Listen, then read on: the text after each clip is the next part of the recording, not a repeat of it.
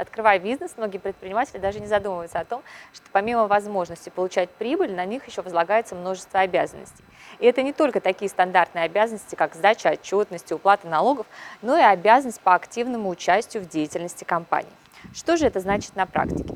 Необходимость участвовать в деятельности компании предполагает участие партнеров в общих собраниях участников, на которых принимаются стратегические основные решения по вопросам, касаемым деятельности компании. Например, иногда может возникнуть необходимость принять решение о смене директора, смене адреса, увеличении уставного капитала, одобрении крупной сделки или сделки с заинтересованностью. Ну и, наконец, о ликвидации самой компании. И вот на таких собраниях должны принимать участие все партнеры компании. Без их присутствия проведение таких собраний невозможно. Но часто возникают ситуации, когда участники или партнеры просто пропадают и не выходят на связь, и это препятствует дальнейшей деятельности общества. Почему такие ситуации возникают?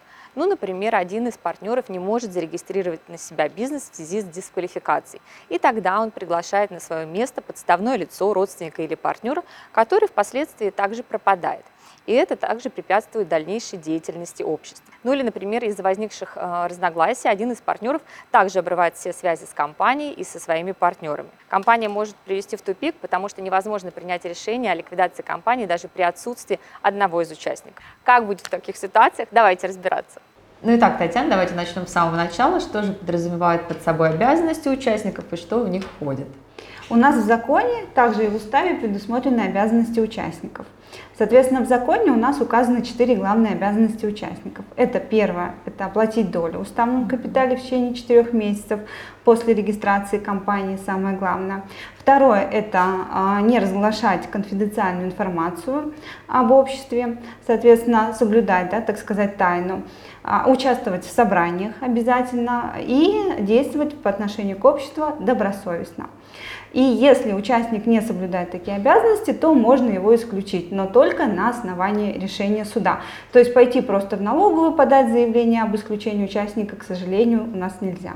Угу. Ну вот вы сказали, что действовать надо добросовестно. Что под собой вообще подразумевает добросовестность? Да, она очень часто используется у нас в законе, многим непонятно, но добросовестность это означает простыми словами, то есть соблюдать права и права участников и самого общества.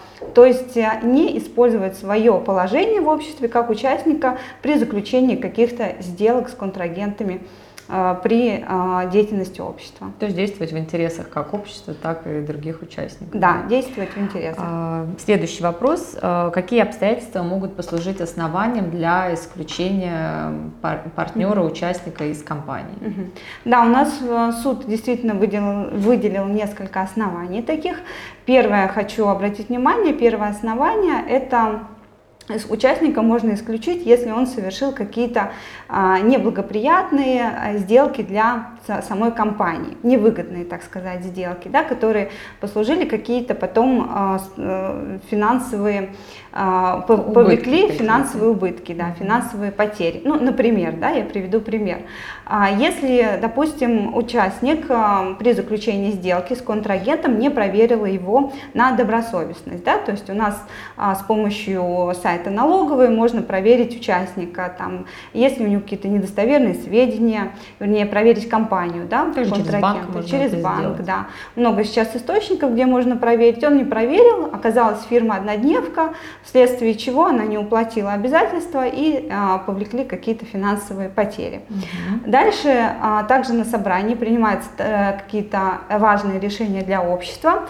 Если такое решение, допустим, также в последующем повлекло какие-то либо а, убытки для общества. Ну, например, также, если а, принималось решение о заключении сделки купли-продажи недвижимости, которая принадлежала обществу, оно требует согласования участников. Угу. Такая сделка была заключена, и а, недвижимость была продана по заниженной цене. Вот как раз-таки это и есть неблагоприятная для общества сделка. Либо систематически, без уважительных причин, не принимает участие в собрании. Да. И а, также, допустим, уволил всех сотрудников. Да, в принципе, банально, но если увольняют всех сотрудников, то общество, конечно, Тоже не может работать. Да, не может функционировать, но и осуществляет какую-то а, деятельность конкурирующую. То есть, э, допустим, в суде а, была такая практика, что участник организовал а, компанию с такими же видами деятельности по этому же адресу, и все клиенты уходили к нему. Угу. Вот. самые основные такие вот а, Татьяна, тогда скажите еще, когда участника можно исключить э, из общества за неучастие как раз-таки в общем собрании? А за неучастие в общем собрании можно исключить а, в случае, если он систематически а главное здесь факт систематически нарушает, не приходит на собрания и не участвует в них. Но это не является одним лишь из оснований его исключения. Также нужно обязательно, чтобы эти решения, которые принимались на собрании, в которых он не участвовал, был, были жизненно, а, имели жизненно важный характер. Ну, например, допустим, решение о смене руководителя. Если не принимается, а, один участник не участвует, а нужно две трети, да, то есть 70% голосов из двух допустим, участников, то общество не может функционировать, mm-hmm. не может а, дальше заключить договоры ну, да, с контрагентами, да, принимать решения, допустим, да, а, осуществлять какие-то операции по расчетному счету. Это жизненно необходимо угу. для общества, соответственно, это является также одним из оснований исключения, как я и говорила. Также нужно понимать, что а, вы обязательно уведомили этого участника согласно закону. То есть у нас по закону предусмотрено... Уведомили о, о проведении собрания. собрания. Да, уведомили о проведении собрания. У нас в законе предусмотрено, что в течение 30 дней, а, до, вернее, до истечения 30 дней а, до принятия решения необходимо а, уведомить участника о том, что собрание состоится. Соответственно, по почте, либо там, допустим, сейчас уже, конечно, можно и по электронной почте, либо по обычной почте рассылается уведомление, а, к ним, в котором оглашается повестка дня, прикладываются документы, и данное уведомление направляется на адрес места жительства участника.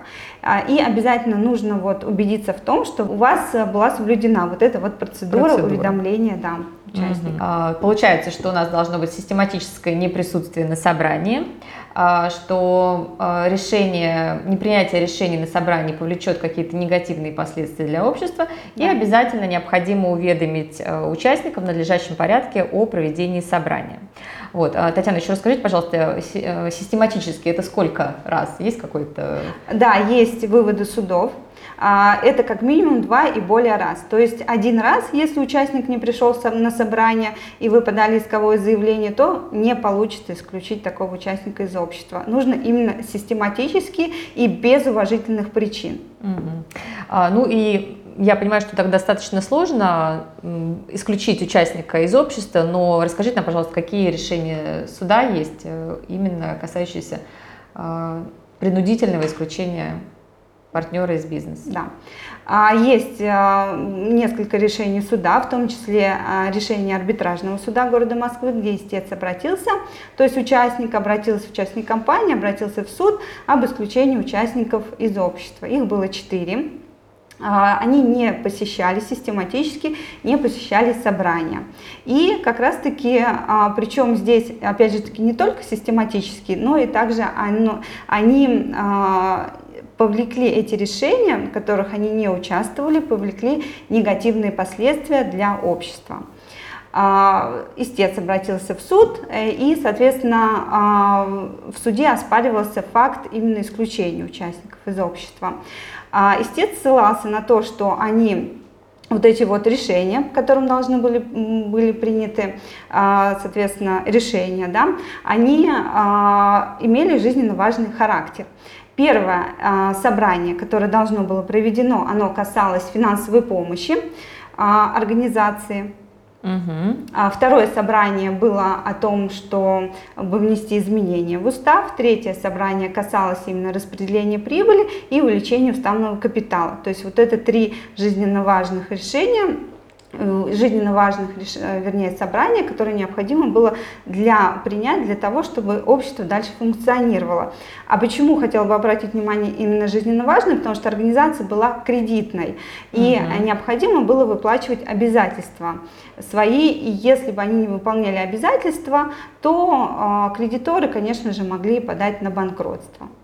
Ну, то есть надо, получается, доказать, что они не присутствовали на собраниях, где решались такие вопросы, которые э, были важны для общества, для его дальнейшего функционирования, и без принятия которых общество не могло нормально работать. Да, все верно. Татьяна, еще расскажите, были ли судом а, учтены какие-то оправдания участников, которые не присутствовали, которых хотят исключить? Да, ответчики прежде всего свое оправдание говорили о том, что ну, и вот эти вот э, финансовая помощь, увеличение уставного капитала, оно бы не помогло кредиторам, они бы в принципе да, не смогли выплатить а, обязательства, даже если бы оказали финансовую помощь. Ну и также они в первую очередь ссылались на то, что они не были вовремя уведомлены, ну или в принципе вообще не были уведомлены. А, но доказательств того, что они проживали какому-то иному адресу не было, и они не были представлены. А истец, в свою очередь, предоставил все квитанции с почты, которые подтверждали, что они уведомили вовремя всех участников, а, и суд принял, соответственно, их во внимание. Вот. Один участник ссылался на то, что он находился за границей на лечении, но опять же таки суд это не принял во внимание и удовлетворил все требования истца, исключил этих четырех участников из общества. Ну, то есть самое важное еще обязательно соблюдать процедуру уведомления о предстоящем собрании. То есть мы должны уведомить а, в определенные сроки по определенным адресам, известным обществу, и, соответственно, предоставить документы, что были сделаны эти уведомления. Вот, спасибо, Татьяна. Еще расскажите, повлияло ли на решение суда то, что эти участники систематически не присутствовали на собраниях? Да, конечно, повлияло. У них было три собрания. Опять же таки, прошу заметить, что именно они имели жизненно важный характер. И а, суд принял это во внимание, то, что именно в трех судебных заседаниях они не участвовали и удовлетворил требования. Угу. И вот э, суд исключил угу. участников по решению суда. Достаточно ли этого решения суда, чтобы э, исключить их из ЕГРЮ? Да, многие думают, что действительно достаточно и ждут, что в ЕГРЮ э, появится изменение, но, к сожалению, нет. Нужно идти с этим решением суда, с заявлением, то есть генеральный директор идет с заявлением, с решением суда и подает документы на внесение изменений в ЕГРЮ только на основании этого комплекта документов налоговая зарегистрирует а, исключение участников и уже а, вы получите на руки лист записи. Угу. Ну, то есть исключение э, участников э, и вообще из общества, оно не оканчивается решением суда, надо дальше также подать изменения в ЕГРЮ, и только после этого уже окончательно это будет процедура оформлена. Татьяна, еще такой вопрос. Э, при выходе участников им обязательно выплачивается действительная стоимость доли. Вот как в случае исключения? Выплачивается ли им что-то или за то, что их исключили принудительно за нарушение, ничего они не получают? Да, действительно нужно в любом случае выплатить им действительную стоимость доли. То есть эта доля не будет соответствовать номинальной, а будет соответствовать а, исходя из оборотов компании, рассчитывает ее бухгалтер.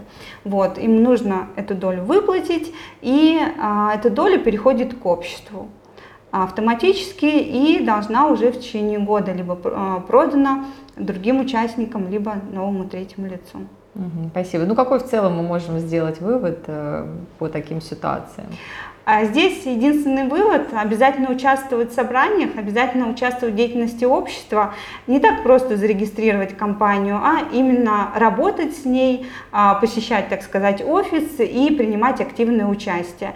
Если вы активного участия не принимаете, лучше выйти на основании заявления и уже создать либо свою компанию, либо работать по найму. И если вы вдруг столкнулись э, с такой ситуацией, когда вы не можете э, найти пропавшего участника и не знаете, как дальше работать, то обращайтесь к специалистам юридической компании Юрвиста, мы вам поможем. Удачи вам, вашим близким, до новых встреч!